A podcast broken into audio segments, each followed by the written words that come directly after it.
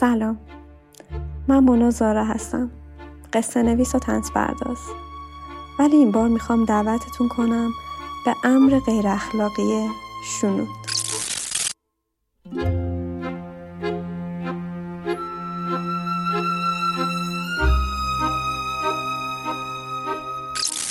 شاید شما هم مثل من اون دسته از آدمایی باشید که شنیدن گفتگوی آدما براتون جذاب باشه.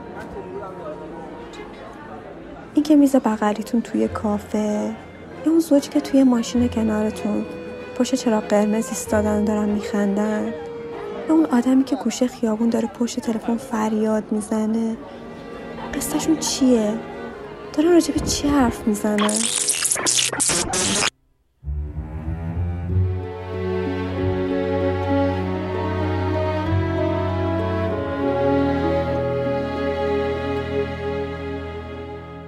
توی پادکست شنود شما نامری هستید و شنونده حرفهایی که بین آدما توی موقعیت های مختلف رد و بدل میشه.